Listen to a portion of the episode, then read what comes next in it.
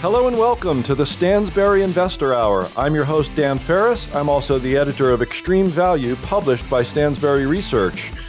Today we'll talk with Steve Gorelick of the Firebird Fund. Steve invests in Eastern Europe and Russia, and he'll have some ideas for us about how to do that. Amazing. In the mailbag today, not a whole lot. Good question about silver and an interesting comment about Russian real estate. And remember, you can call our listener feedback line, 800 381 2357. Tell us what's on your mind and hear your voice on the show. For my opening rant this week, one key fact.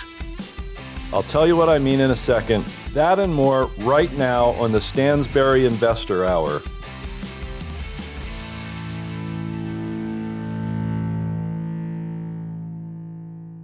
One key fact. What on earth could he possibly mean by that? What I mean is, I think there's a lot of noise out there right now. Everybody in a bear market wants to be a market technician and they want to try to predict a recession or not. They want to predict, in this case, you know, more inflation, less inflation, peak inflation, peak interest rates you're just being bombarded with this stuff if you read all the usual sources wall street journal financial times barron's et cetera et cetera. But i think there's one key fact. You know you, you you can't respond to all you can't keep all the noise in your head and make a decision. You have to be selective. You have to decide which are the important facts and which are less important and which are pure noise a lot of it's pure noise. And part, in particular, the predictions, right? The recession prediction, you know, or uh, peak inflation predictions, or, or even continued high inflation predict any kind of a prediction is generally speaking noise. I like to take my inspiration and my insights from history. History means a lot to me. And the one key fact if he'll get to it already, right? I'm going to get to it right now. The one key fact is that we've never gotten out of a massive bubble with a little six month, you know, 20 or 30% drawdown. That's it. That's the one key fact. And we've just been through an absolutely massive bubble, the everything bubble, in my opinion, the biggest bubble ever, bigger than 1929, bigger than 2000, bigger than 2007 really 2005 through 2007, right? Because housing peaked in around 2005 or was it 2006? Anyway, those are those were big bubbles. This one was bigger. You don't get out of this with, you know, 6 months minus 20, 30%, whatever, whichever index you're looking at, and then you're back off to the races making new highs. I don't think it works that way. And if you look at those previous bubbles, um, 1929 to 1932, Dow Jones Industrials were down 89% peak to trough. In 2000, the bubble in 2000 was really in the tech stocks. Other stocks fell, right? The S&P 500 fell, but it, fell something like what 49% or something like that or 50 uh, I forget. It was 49 50%, something like that. But the Nasdaq fell 78% right? And in 2007, 2009, um, S&P 500 fell around 49%. So, you know, if you, I don't want to, it's sloppy to take a simple average of all that, right? Um, if you did, it's a big, ugly number that's far south of where we are now. Uh, and given that it was an everything bubble and it was a, a, a massive growth stock bubble that we just lived through, right? The NASDAQ was the place to be, right? Big, large cap, growthy tech stocks, that was the place to be. And even, you know, like lots of speculative tech garbage, right? The I keep referencing the ARK Innovation Fund because it was a convenient, a convenient repository for a lot of that garbage. Um, and it's been crushed. I think it may yet wind up being down 80 or 90% when this is all over. And, you know, a lot of the companies in it I don't think will exist. So we're in early days. You recall on an earlier podcast, we noted that bear market rallies tend to be smaller in the beginning, larger toward the end, right? So we, we've seen small rallies, right? Little 7, 10% kind of blips um, so far. And that tells me we're early days. And history suggests that we're not going to get out of this without a big, nasty, extended bear market of, of more than a year, something like 18 months, two years, something like that. Am I predicting that? sort of. If I am, I, I, should just cop to it. I should just admit it. I should stop saying, you know, I never make predictions. What I like to think about myself is that I am a bottom up value investor who simply cannot ignore the importance of cycles. What have I said over and over again? 90% of the time, 95, 98, who knows, 99. I haven't really done the arithmetic on it, but just ballpark, right? Most of the time, the overwhelming majority of the time, I don't care about the big indexes. I don't care what the overall market looks like. I don't care about the level of speculation in the economy and in the markets. But when they reach extreme highs or extreme lows, then I start to get interested.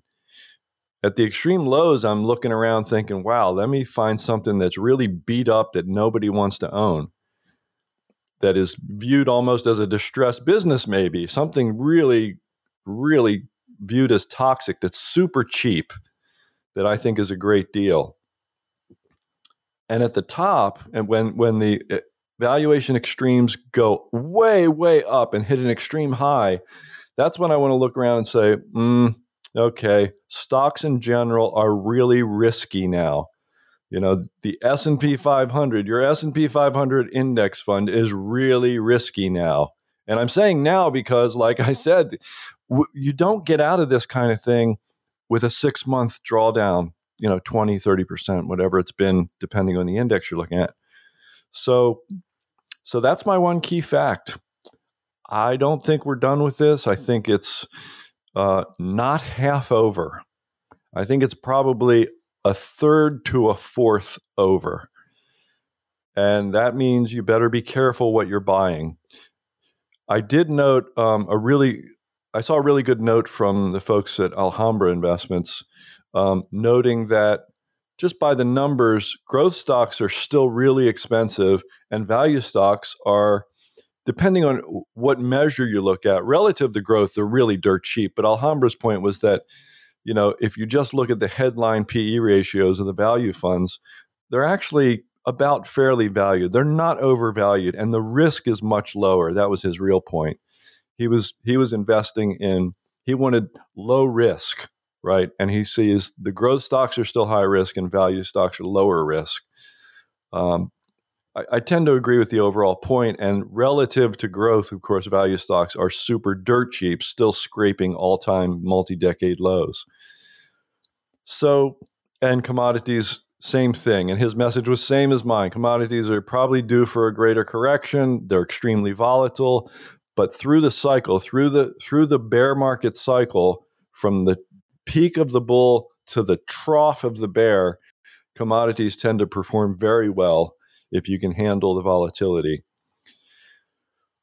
So but i want to end on my one key fact right? We never get out of this kind of thing with a mere six month minus 20 30% drawdown.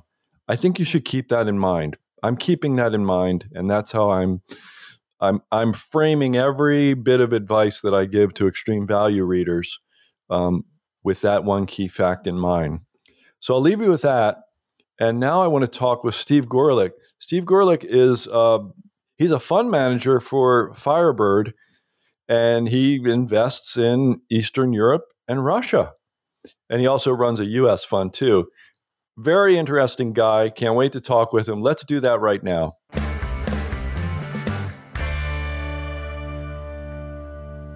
The 20th annual Stansberry Research Conference is coming up. I'll be there, but will you? This is by far my single favorite event of the year.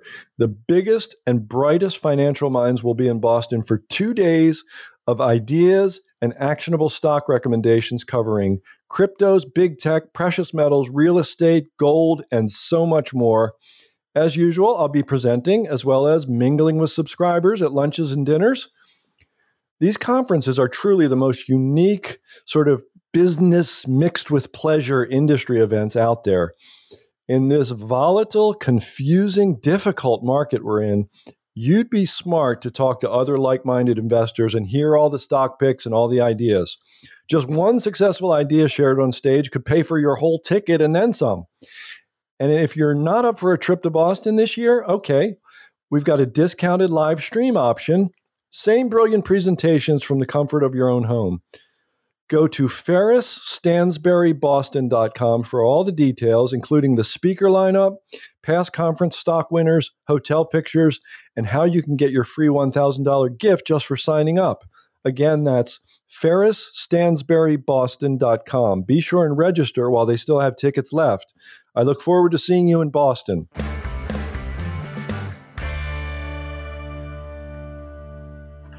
All right, it's time for our interview once again. Today's guest is Steve Gorelick.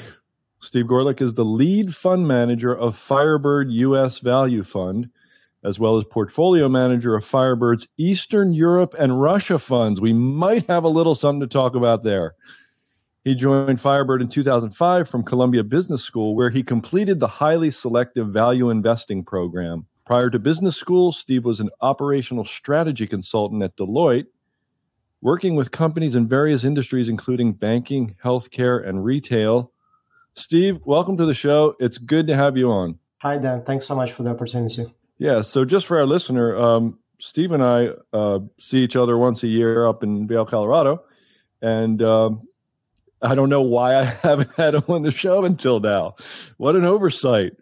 So, Steve, I'd love to hear about um, you know a little bit of background about you, but it's really hard for me to to be patient and not ask what in the world are you doing with uh, Eastern European and Russian portfolios these days. I mean, it's got to be insanely difficult, right? Uh, right. So I'll be very quick about the background, just so that will give us more time to speak about the things that are truly more interesting.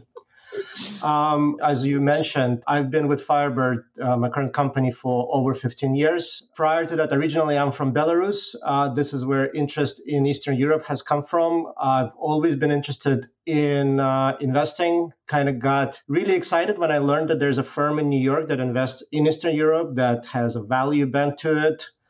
I kept calling them until they picked up the phone and have been there ever since. And it's been a long time at this point. Some of my background is in operational strategy, which I think is quite relevant in investing because especially our type of investing, because what we try to do is in, independent of what market it is, either Eastern Europe or US, we try to understand how companies make money and how companies spend money. And that's really the basis of our investment approach. And we feel that that part is translatable.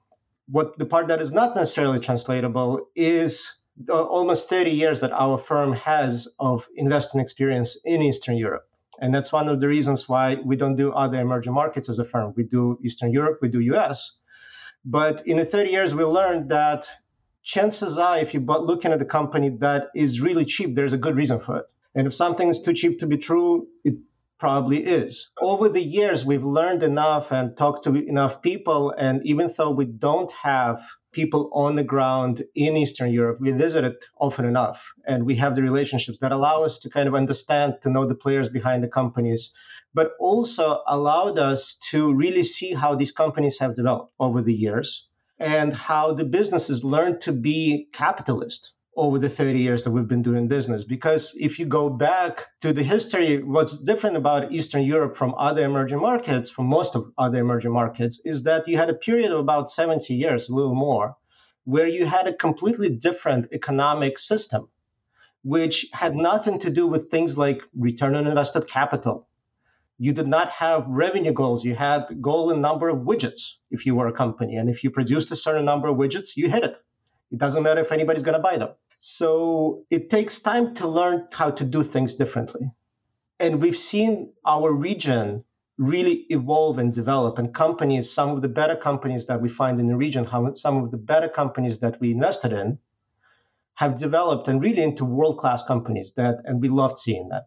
Yeah, it's amazing that somebody, considering the night and day difference between the incentives under the two different systems, it is amazing that a company could, however long it would take them, even if it takes them 10 years. I mean, most of them just don't do it very well, right? Most of them don't make the transition very well, correct? True. Uh, there was a ca- there was a couple of catalysts that we've seen that led to that education. The first one was the 2008 crisis, and to the extent that crisis was a big thing in US, it was huge in uh, the markets that we invest in. Um, for example, in the Baltic countries, Estonia, Latvia, Lithuania, those countries were fully dependent on funding from banks that were mostly banks from Scandinavia.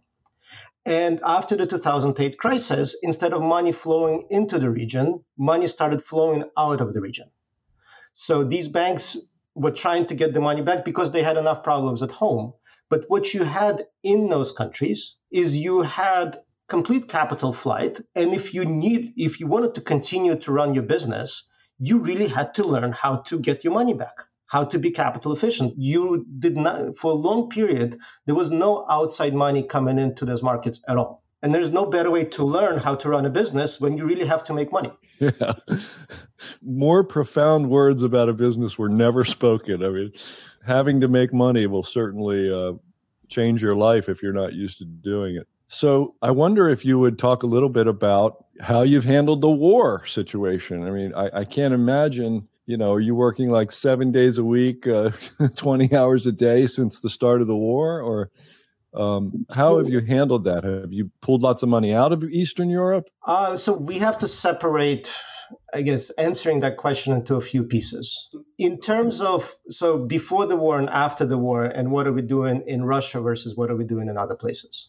As far as before the war, we spent a lot of time analyzing incentives, analyzing the information, analyzing situation, and we ended up being completely wrong.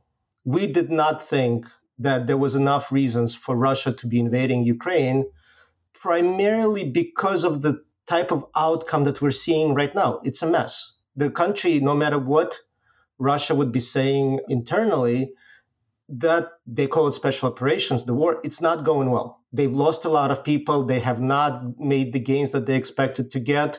They became international pariahs. So this is not has not been a successful event for Russia. And it was we thought that the likelihood of this not being a successful event, at least in the short term, was very high, which would prevent them from making that step, from taking the step to go to war. Obviously, we were wrong about that. Most other people felt the same way. I don't know if that makes it better or worse, but it is what it is. In terms of what is happening right now, as far as Russia is concerned, uh, most of our time there is actually we're spending trying to figure out the rules that are changing on daily basis. Um, there's different uh, things that are happening from the point of view of what the U.S. investors are allowed to do, from US point of view and from a Russian point of view because there's different regulators that are putting in different rules. So for example, as of today, no foreign investor, you, it doesn't matter where you're from, but no foreign investor in a stock market is allowed to take any money out of Russia. So even if you could sell your stocks, even if you wanted to sell your stocks, you couldn't get the money. At the same time, according to the most recent sanctions and clarifications from United States, a US person should not be buying anything in Russia at all. It's independent of whether the stock is uh, sanctioned. One of the biggest companies in that market before was Sberbank, which I'm I'm guessing at least some of your listeners have heard of before. It really, really was a truly world-class, phenomenal company that at this point is uninvestable because it's on a sanction list in the United States. So you have, we're spending a lot of time trying to figure out the rules. Uh, they are changing. There's clarifications on daily basis, and we're trying to figure out how to hold on to the positions that we had before in a way that we do feel that at some point the situation will resolve. And at some point, hopefully within our lifetime, Russia will become investable again. And the companies that we have and uh, we are trying to hold on to are going to be doing well once again. And that's that's what we're doing in Russia. As far as other markets in Eastern Europe, that's where it gets really interesting because you had this reaction of a correction of an increased risk in Baltic countries that I mentioned before, in Poland, in the country of Georgia, in the country of Kazakhstan. The valuations have come down from already pretty low levels before the war, to be honest. But I would argue that those countries have become safer and better investment destinations since the war than they were before. In part because, of, in part, so if we look at Eastern European countries that are within NATO, so the Baltics and the Poland and Romania. NATO is a stronger organization today than it was in January. And Russia is weaker today than it was in January. So the potential threat that you may have had in of Russia invading those places at some point has come down. Meanwhile, those countries are continuing to do well and they're really robust economies that have been growing that have a strong history of growth. There is a history of conversion to the general European level. And when Europe is growing 0 1%, the countries that I'm mentioning usually growing three, four, five. And the valuations that we're seeing there are very low. So what we're looking at is we're looking at companies, really high quality companies that are operating on the European level, that are trading at a PE of five, six. This is the type of numbers that we're dealing with and growing. Wow, a PE of five or six and growing. Um, you don't see that a lot. so you sound like your firm is putting money to work there now. We are absolutely. So the countries so outside of Russia, uh, we are putting more money to work. Uh, some high quality businesses um, that are there in places like Kazakhstan. We have uh, you know, one of our positions is the biggest bank in Kazakhstan called Halyk that is trading at something like 4 PE and uh, has become more dominant because about 15% of the Kazakh banking system was represented by Russian banks that had to pull out. This bank went from about 40% market share to something like 45 or 50. It was already big, but got bigger. And uh, we have uh, oil. There's a Romanian oil and gas company uh, that is majority owned by um, Austrian company OMV called OMV Petrom.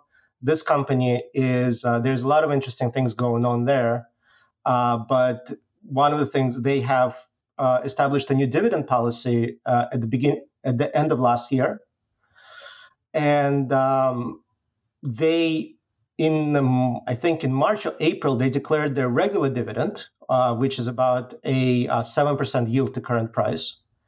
And just a few days ago, they declared an extraordinary dividend that is based on their uh, new dividend policy that is another 10% to the current price. And this is, I mean, based on our estimates, this is just the money that they made in the first half of the year. That's okay. I hope you don't mind me jumping around a little. But one of the things that I wanted to ask you about was the extreme volatility of the Russian ruble has been, well, it's been talked about in the news a lot lately. But I suppose if you have, um, you know, capital that's kind of trapped in the country, I don't know. Is it less of a concern or more of a concern, or or do, is this something you guys talk about a lot? Well, capital that is trapped in the country is really the reason for the volatility that you're seeing. What you have right now uh, with the Russian ruble is that you have very few parties from the outside that are able to sell rubles.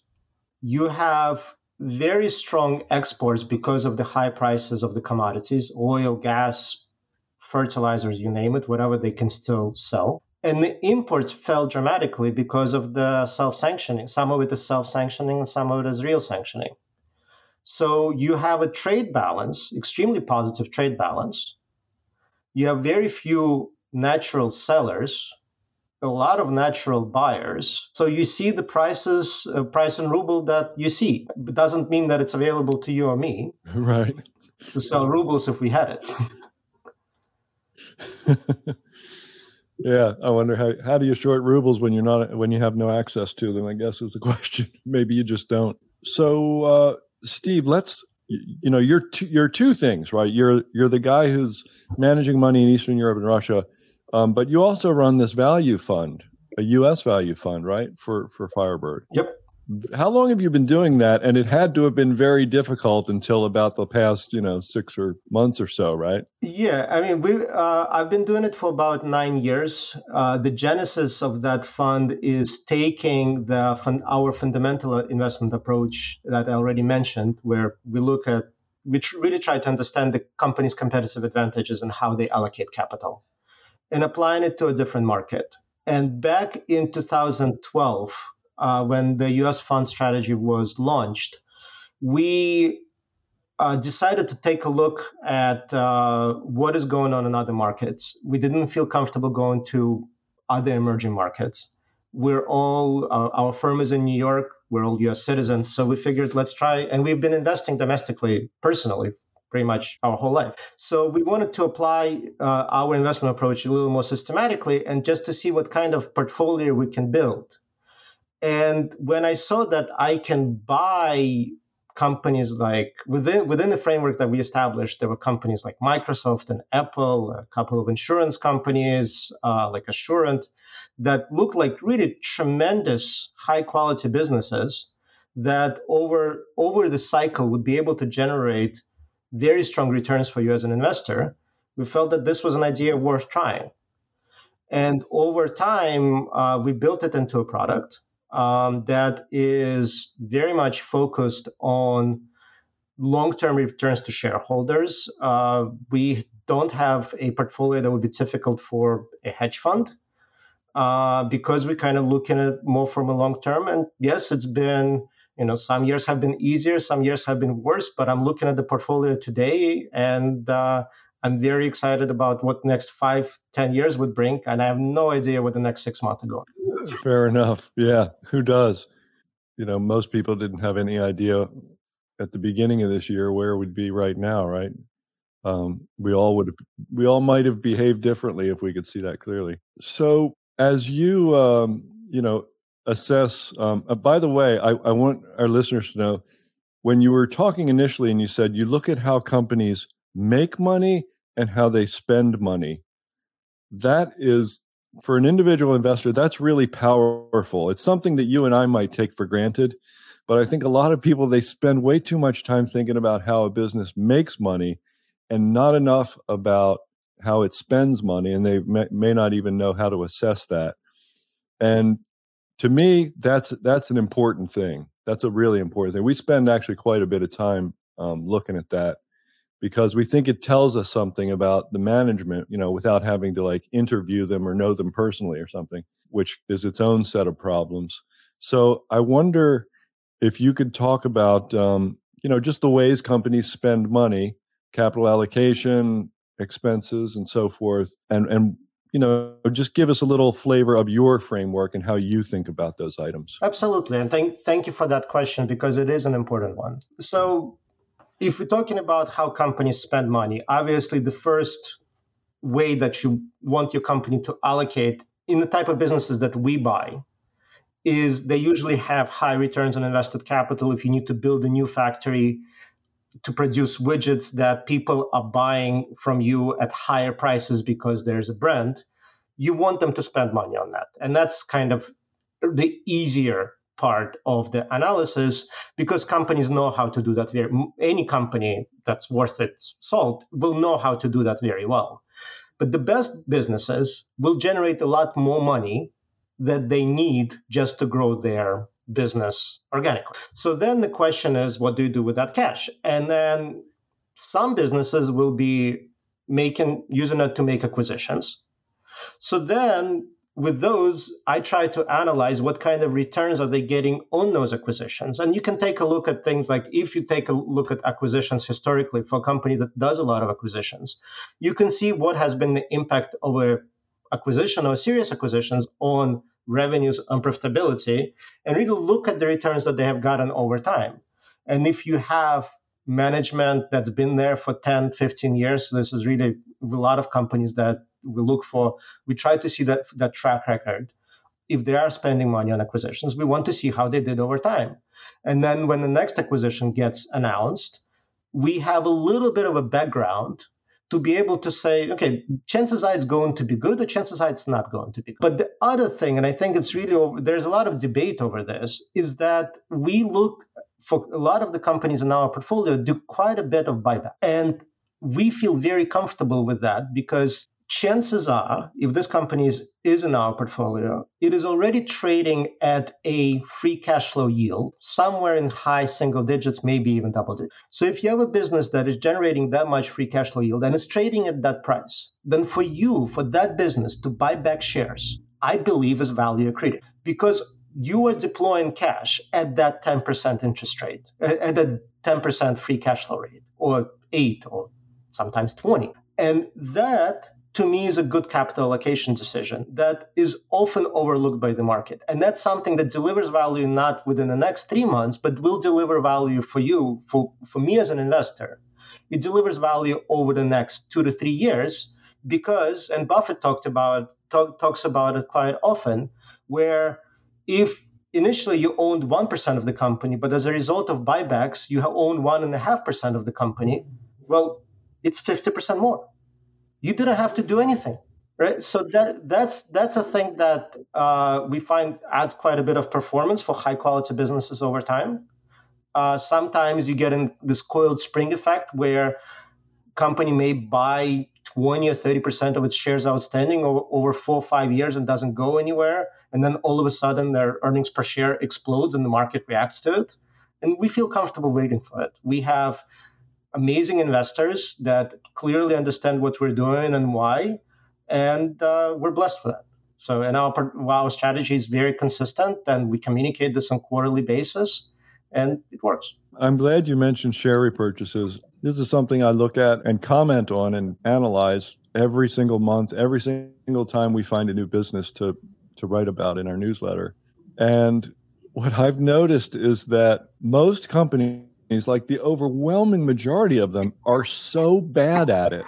I mean, they simply they buy the stock when they have the money and they have the money at the top of you know the cycle or whatever and they so they buy more when it's most expensive and they buy little or none when it's most attractive so at least for our listeners uh, point of view and maybe to provoke a comment from you steve too I just wanted to get it out there that what you describe is not the usual state of affairs, is it? And what Buffett describes, his favorite example, of course, is Apple. That's what he's that's the one he's kind of been going on about with this. But they're not all Apple, are they? Or they're not all the, the type of companies you're describing, are they? Well, I would actually argue so Apple is a great example because this is a company that we used to have in a portfolio, but we don't anymore and not to disagree with with Buffett, who's obviously a much better investor than I ever hope to be.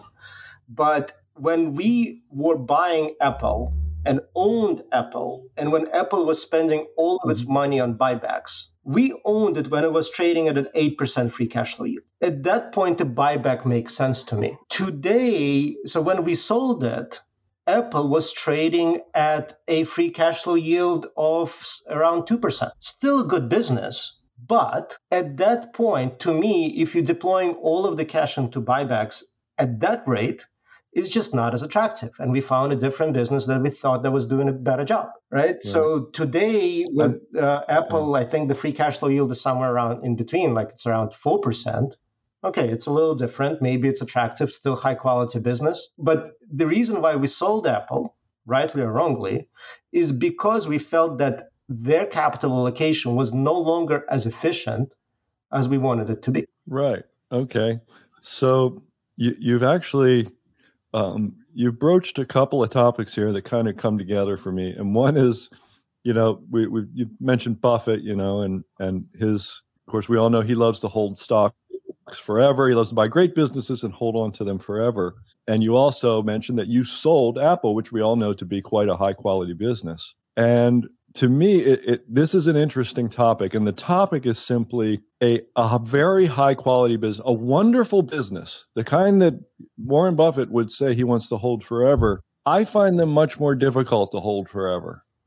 I find that there are points when even the most wonderful business in the world trades at a price that, as you've pointed out, it actually changes the fundamentals of how they're allocating capital internally. And it warrants, you know, selling it and even just holding on to the cash and looking for something better, even if you don't have something better right away.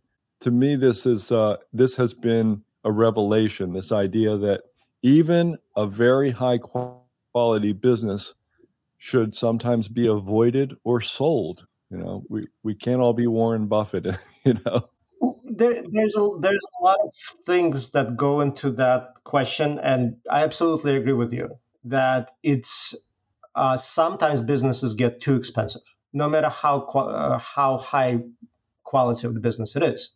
For individual investors and you know for fund investors, so a lot of the money within our fund is our own money, so we do kind of think about tax implications. You have to remember that anything that you sell, especially if you sold it at a profit, there's a tax associated with it if you're a U.S. citizen. Sometimes it's short-term gain, sometimes it's long-term gain. So when you're thinking about re- reinvesting opportunity, you have to be thinking from a point of view of after tax. So from that point of view, the burden, like the price at which you're selling, is not necessarily the price at which you're selling there, but realistically, it's okay. Could be 15, could be 30 percent less, depending on your cash rate. So does it still make sense to sell? So that's one of the things that we're considering. But from the point of view of like sometimes a decision to sell for us, it's it consists of two parts. One is the company that we're selling and the opportunity, uh, which is the opportunity cost, but also the company that we're trying to buy. We run a disciplined portfolio of no more than 30 companies. So sometimes when there's a new tremendous idea that we want to put into the portfolio, more often than not, we have to sell something. We usually run the portfolio more or less fully invested because I feel that our investors have given us that the money that they want to have invested into US market with this portfolio or in Eastern Europe is the money that they want to have invested in Eastern European market. If I as a fund manager then make a decision that I want to be 50% cash because I don't feel comfortable, I'm not doing what my investors want me to do because they make the capital allocation decision, not I. So we run fully invested. But a company like so once again going back to the example of Apple, one of the reasons why we were selling it is because I saw that it went from when we were buying it, it was trading on free cash flow yield about two standard deviations lower than the historical average. So we know that happens, you know, according to statistics, that happens about two and a half percent of the time. So quite unusual, good price to buy. When we sold it, it was trading at two standard deviations above historical average. So then, are you making? Are you comfortable making the bet that we are going to be to continue that you're going to be operating within an environment that happens two percent of the time, or you believe in some kind of reversion to the environment that is ninety eight percent of the time? And I had an argument with one of our investors over this, and I actually lost an investor over this, where they were asking a question, you know, why did you sell Apple? And I went through this. They said, well, it kept going up. Like, I get it, but then I'm making a very low probability decision from my point of view that I don't feel comfortable making. So that's one of the things that we would look at is that if the company is, from a historical perspective, looking very expensive, if the fundamental business didn't change that much, then we feel more comfortable selling. We could be wrong about this. So if the fundamental business has changed, that the company is supposed to be trading at a different multiple because it entered a different growth stage, or because its uh, its cash flow generation uh, capabilities have changed, well, that's something that hopefully we can analyze and act on it. But otherwise, more often than not, businesses still operate within the environment that they did before. Steve, you, you gave us um, some very specific ideas of companies, um, businesses in in Kazakhstan and Austria and, and countries like Poland and the Balkans where things are cheap and high quality.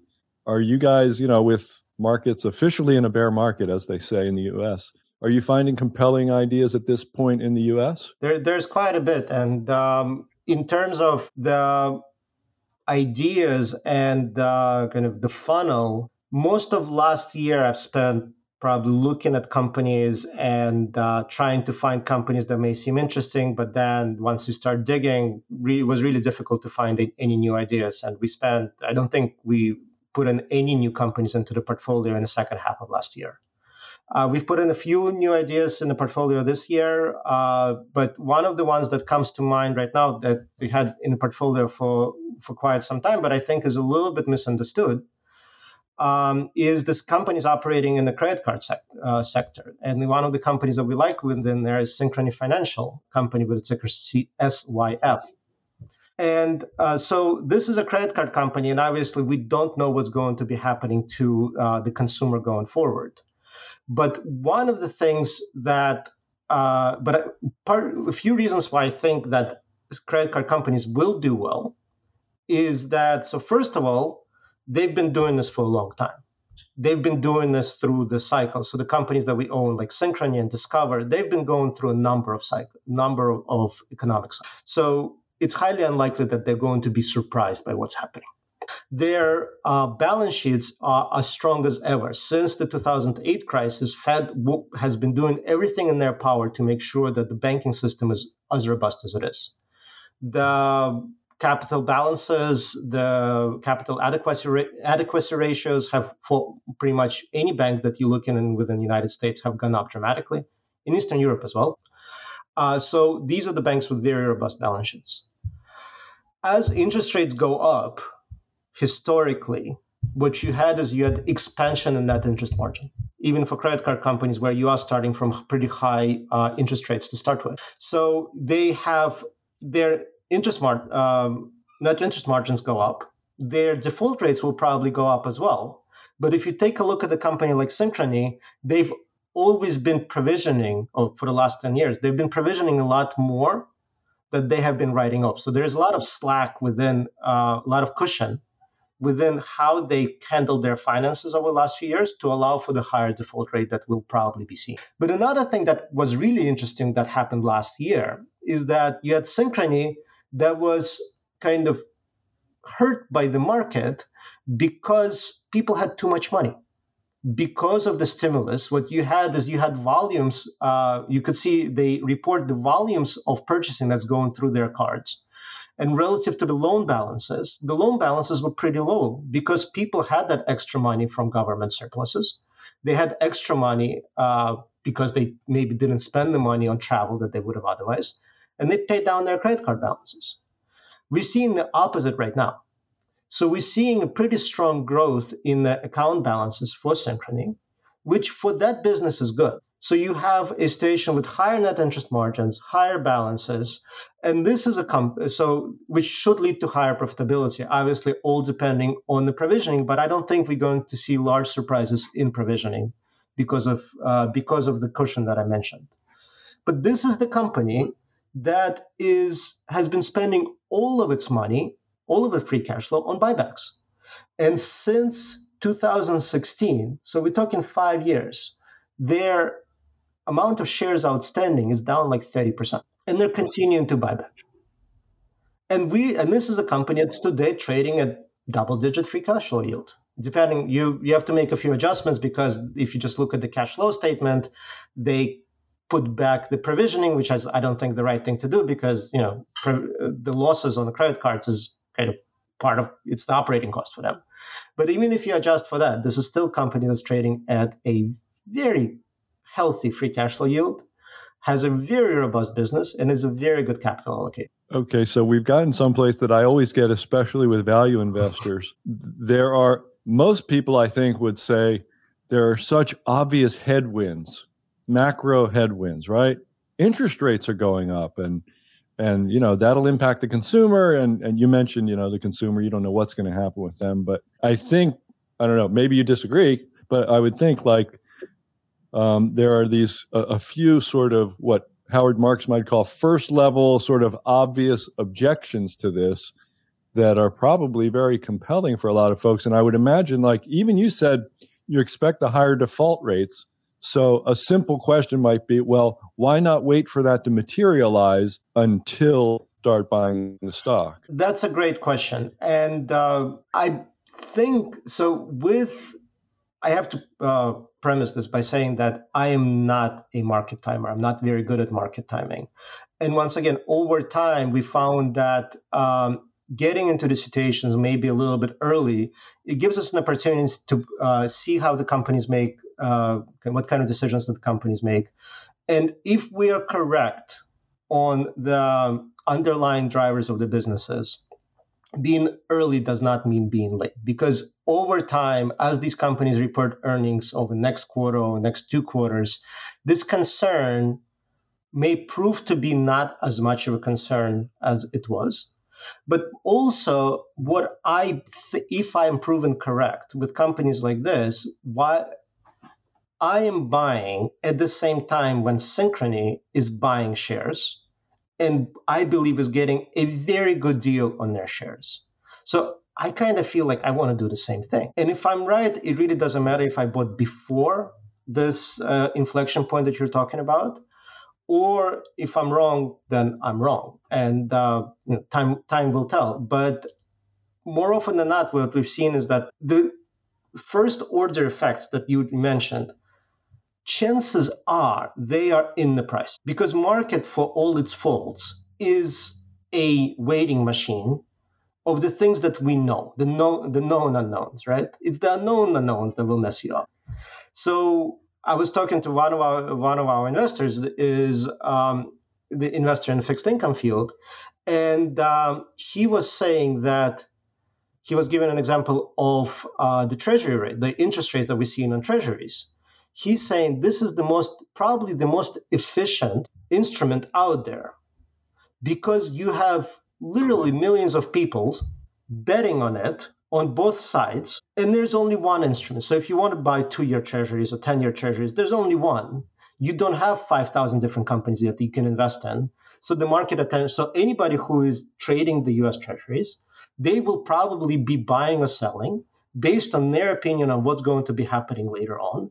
And the you know overall you get to the wisdom of the crowds within the price of the interest rate within the interest rate that you see in the treasuries and yes it may go up and it may go down. And then you look back and say oh i knew it. I knew this was going to happen. But what you knew was in the price because somebody else knew something else. And when we're talking about these uh, right. ex- kind of potential problems that the market is seeing in the consumer space or in the housing space, those are first order effects that everybody knows. It's what happens after that or the severity of it that is going to surprise to the upside or the down. All right. So then I wind up at a question again. I wind up asking, how much time does anybody, you or anybody at your firm, spend analyzing macro data and thinking about macro issues? We still do a lot of things in Eastern Europe, and majority of assets is in Eastern Europe, even after what happened this year. Uh, we spent quite a bit of time thinking about macroeconomics, but really more on a global scale um, than mm-hmm. um, than other value investors would. At least that that's what we think. It's an input in our investment analysis. So we will sometimes, uh, so when we on Eastern European side, when we're entering, when we look into invest into a country, we if we don't think that the country has the right macroeconomics, we just don't look at it. So one example within our region is Turkey, which has a number of extremely high quality companies, tremendous businessmen. But we feel very uncomfortable with the macroeconomics there. We just don't understand uh, what's going to happen and how you resolve that situation. So we just don't touch. Uh, so from that point of view, macroeconomics is uh, is a big piece of what we're doing. Or back in 2014, when oil prices were at the low because there was a concern about what you know whether the China is going to continue to be buying uh, to be the same consumer of oil and gas than it was before. We went to China and we wanted to just to see what's going on. And and uh, one of the surprises for us was that how cold it was in China, and kind of realizing that we went we went in February, and uh, most places didn't have central heating. And we kind of realized that okay, as far as what's going to happen to oil, I'm not sure, but gas, they'll need more gas because you have this you have the process of conversions people are getting wealthier over there you had hundreds of millions of people moving into the cities they just have a different intensity energy intensity use when you have middle class as opposed to lower middle class lower or Okay, people that live below the poverty line. So it's not a tremendous mm-hmm. insight, but we do look at things like that. Um, and you have to be aware of macroeconomics. Very interesting. Yeah. There's nothing like boots on the ground to change your perspective, especially when you're investing in another country, another culture. No, you know this feeling when you're reading a newspaper or a magazine and you get an article on a topic that you know a lot about and you're like, oh, they're so wrong. But then any other yeah. any other article within that uh, newspaper or magazine, like, oh, that makes a lot of sense. Yeah. So it's just this once again first order effects where whatever we're reading chances are that is in the market. It's kind of going a little bit further and trying to analyze it. Uh, right. And chances are, if it's in the, you know, Financial Times, Wall Street Journal, they're not going to China every week or Eastern Europe every week. So, you know, even if they may have, it's a little different. But I've come to um, my final question, which I'm very curious to ask you since you've never been on the show before. It's the same final question for every guest, no matter what the topic is. And the final question is simply if you could leave our listeners today with a single thought, what would it be? It's a it's a really good question, and I knew you were going to ask it, so I had to think about it a, a bit. Okay. and I think what the thought that I would have would be capacity to suffer. It's the ability to do things that are hard to do, whether in investing or in life. It really doesn't matter. But you have to be able to do hard things. Um, I looked; it was a big surprise to me. So I looked at the returns of the S and P 500 since 1924 or whatever it is, and I plotted them mm-hmm. on the scatter plot. And you have this random walk. Sometimes it's 30% up, sometimes it's 20% down. Like it does not look linear at all. But since 1924, if you were invested in the US stock market, and I think anybody who is in US should be invested at least somewhat into the US stock market, independent whether you think it's expensive or cheap, you made 8% per year, which is a very good return over that time. And obviously, if you held mm-hmm. since 1924, you compounded thousands, if not tens of thousands of percent. Yeah. But the number of people yeah. that are able to hold through a year like 2022, when we're down 20% and could be down another 30, and then be afraid to get back into the market when things are bottomed out. And you only know in hindsight when they've bottomed out. It's the capacity to suffer. It's the capacity to take a loss and not be afraid of what's happening. It's the capacity of being able to do the hard thing and get rewarded for it because other people won't. And that's going to be your competitive advantage both in investing. And i tell my kids i have three kids. That's what i tell them in life. Like if it's easy everybody's going to do it if it's hard that's where you kind of build your own well said. And very timely, I might add. Very timely. Um, well, thanks for being here, Steve. Um, I'll tell you what. How about if we don't wait, so, you know, a long time to get you back on the show, since I waited so long to get you on it in the first place. This was a, it was a pleasure. Thank you so much for great questions.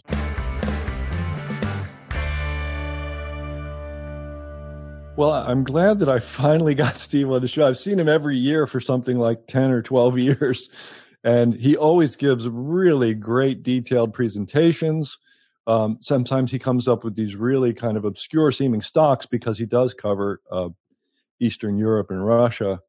And and he comes up with a lot of great ideas actually over the years. Um, and just a very smart guy. I mean, that whole conference that we go to in Vail, it's a room full of people, all of whom are smarter than me, uh, and and have a lot of experience, and most of them allocate capital for a living. Um, but I, I hope you enjoyed that as much as I did. Steve had a lot of specific ideas for us. I thought it was really fascinating the idea that, well, Russia's getting weaker and Poland and the Balkans are getting stronger, and there's a lot of high quality companies there that you can buy now that are really cheap. That really appealed to me. That's going to make me uh, you know, run off and try to do some homework on it right away. I hope you enjoyed it as much as I did, as we say very often on the show. All right. And I hope you'll enjoy the mailbag today. Let's go do that right now.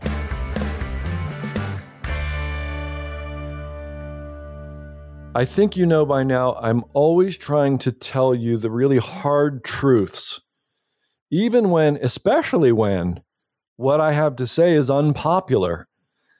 Today, the hard truth is that your wealth is in danger Everything you may have made in the bull market of the last decade could disappear very quickly. Some of it's probably gone already. This process has already started, and even if the financial markets somehow avoid a devastating crash from here, inflation is still eating 8% of your money every year. I've spent 20 years helping people prepare for extreme market shifts, just like the one we're going through right now in my role at Stansberry Research. I've recommended 24 triple digit winners, and I called the collapse of Lehman Brothers with near perfect timing. Well, today I'm issuing my biggest warning ever. If you want to preserve your retirement and your lifestyle in the coming years, you need to act. I recently went on camera to lay out a simple one step plan for what to do. You can set yourself up in minutes and likely forget about inflation, rising prices, or the worst effects of a market crash for years to come. This plan does not involve options, shorting, crypto, or anything complicated, and it doesn't require perfect timing. The perfect time to act is right now, and you could see triple digit upside in the coming years. To watch my full interview with the brilliant financial journalist and hard asset expert Daniela Cambone, simply go to www.crashprotection2022.com. Again, that's www.crashprotection2022.com to watch our full interview for free.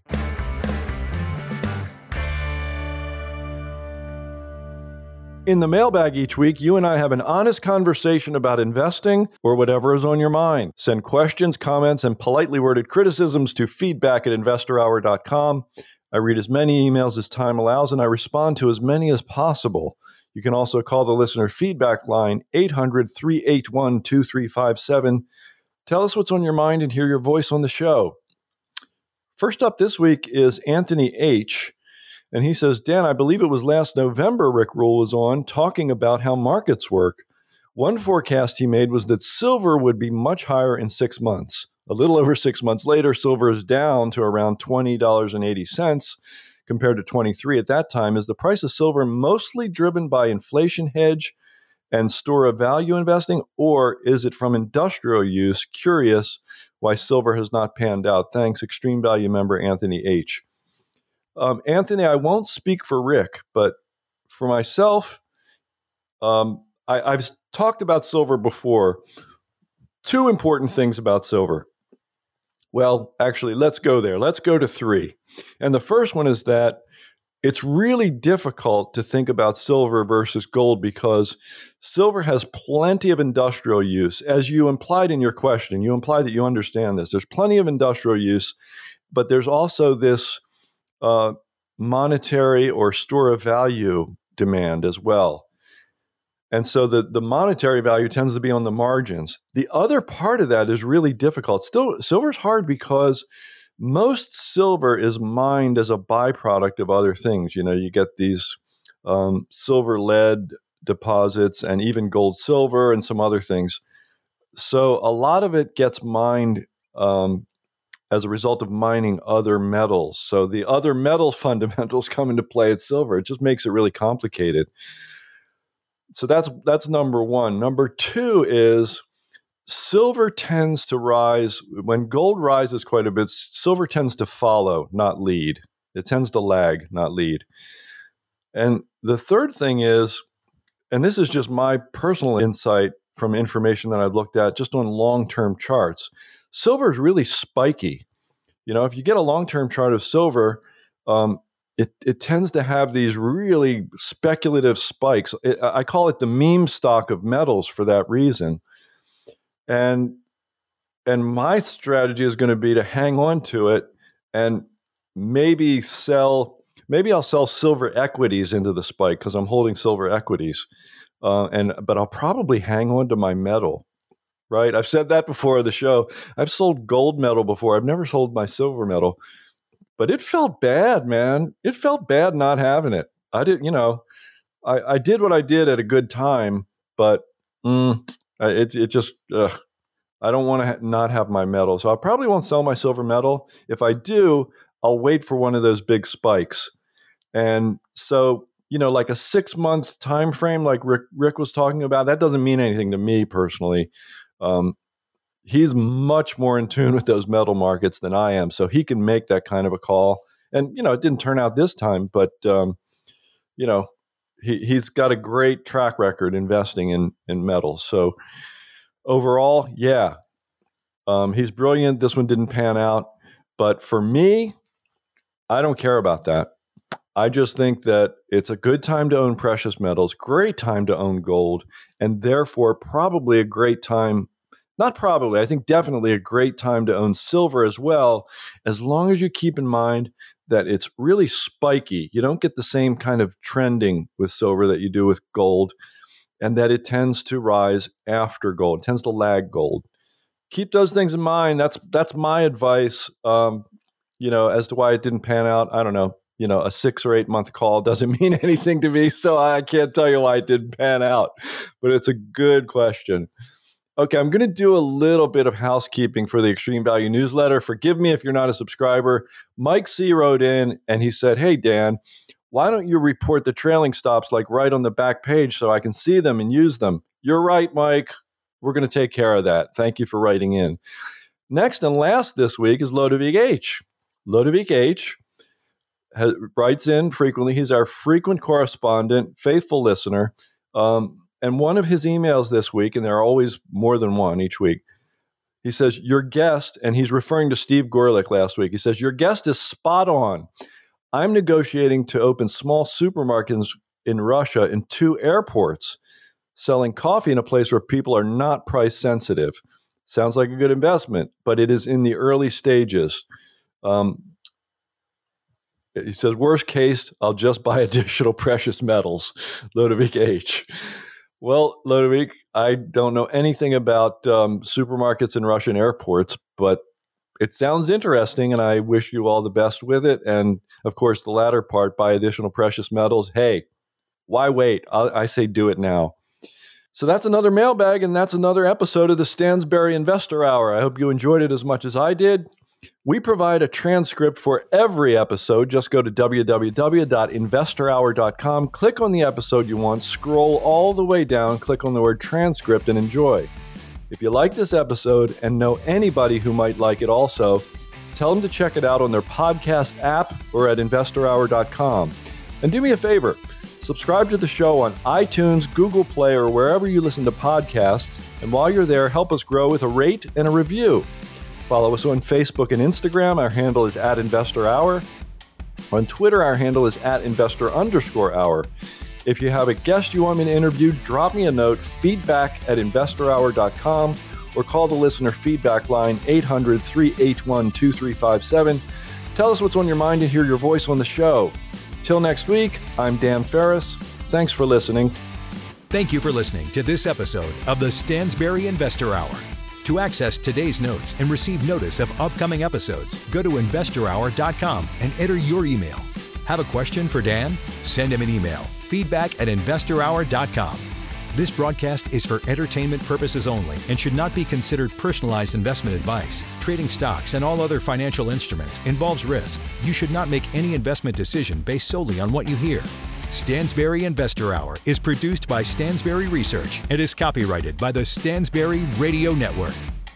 Opinions expressed on this program are solely those of the contributor and do not necessarily reflect the opinions of Stansberry Research, its parent company, or affiliates. You should not treat any opinion expressed on this program as a specific inducement to make a particular investment or follow a particular strategy, but only as an expression of opinion. Neither Stansberry Research nor its parent company or affiliates warrant the completeness or accuracy of the information expressed on this program, and it should not be relied upon as such. Stansberry Research, its affiliates, and subsidiaries are not under any obligation to update or correct any information provided on the program. The statements and opinions expressed on this program are subject to change without notice.